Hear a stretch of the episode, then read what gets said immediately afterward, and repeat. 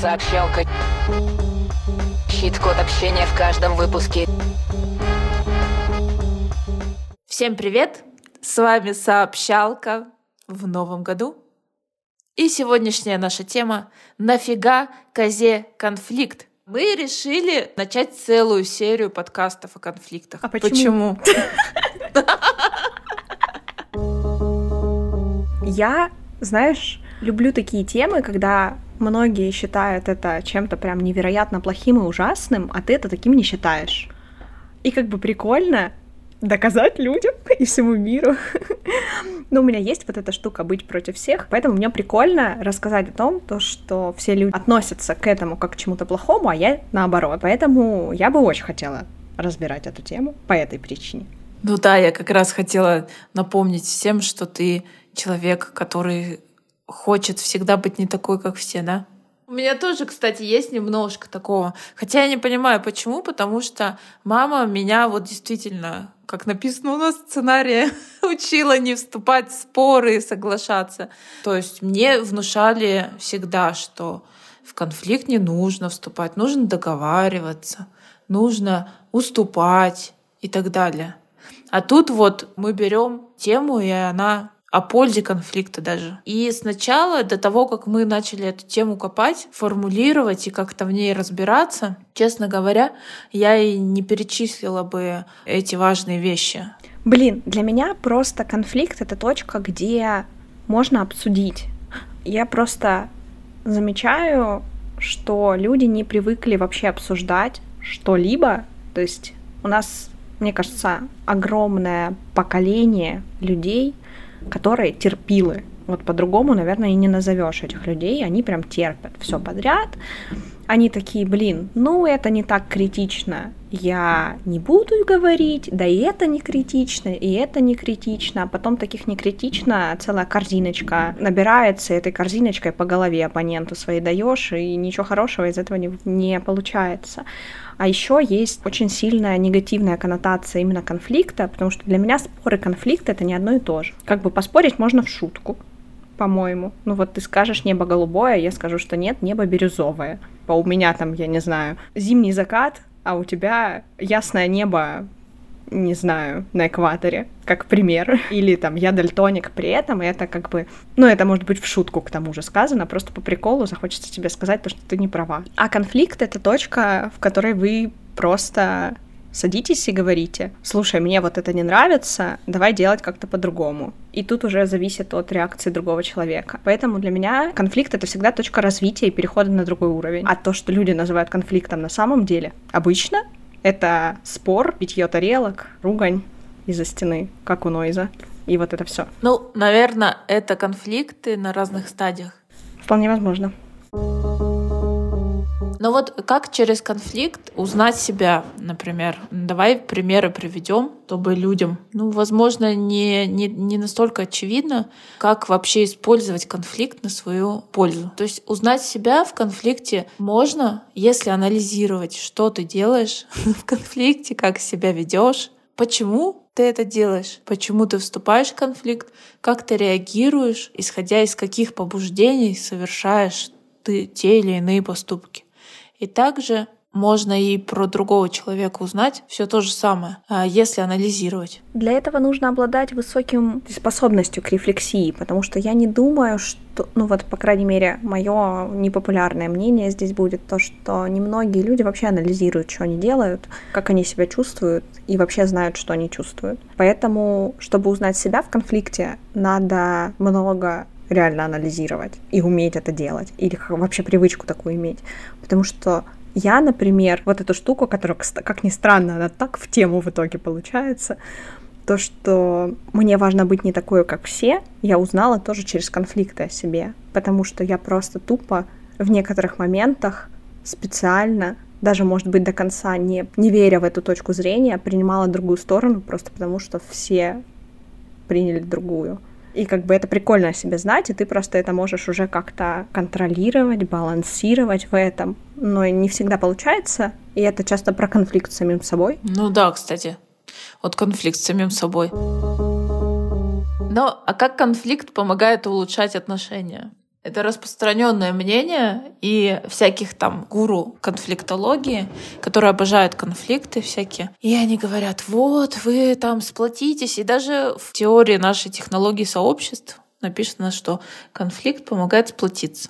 Как это работает? Насчет сплочения, мне кажется, вопрос спорный.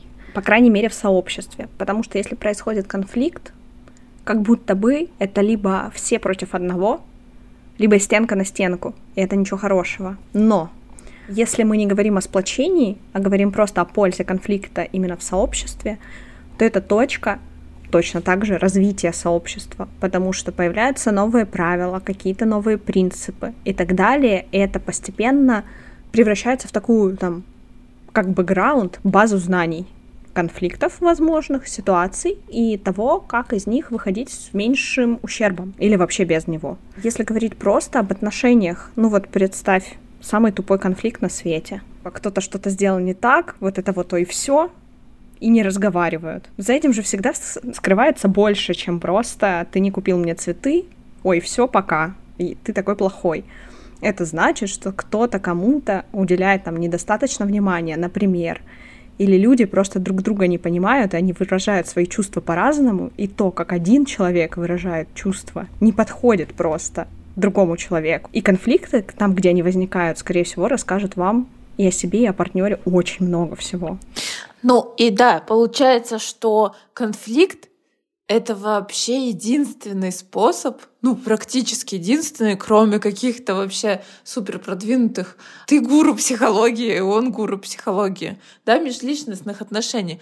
Вот мы же там взаимодействуем каждый день с, там с любимыми, близкими людьми. И только в конфликте мы можем как-то еще лучше узнать друг друга. Ну да, просто потому что мы друг друга на протяжении всего остального времени почему-то не слышим. И это очень грустно. Потому что некогда. То, то сообщалку записываешь, то еще что-нибудь. А еще польза третья, это мне очень заходит такая польза, а, как тренировка коммуникации. Потому что в конфликте очень легко потренироваться, говорить прямо, говорить понятно, аргументировать свое мнение, и ты можешь сразу протестировать, как это работает. То есть, понятно ли ты изъяснился? Хороший ли ты как спикер, как спикер там на тексте или не на тексте? Некоторые очень, кстати, хорошо аргументируют в чатах. А знаешь, почему в чате проще аргументировать? У тебя есть время подумать. Тебе не надо выдать мысль. По сию секунду перед тобой не стоит человек и не ждет твоего ответа. Ты можешь написать, прочитать, стереть, переписать и так далее. У тебя просто больше времени на ответ. Поэтому в чате, на мой взгляд, аргументировать проще.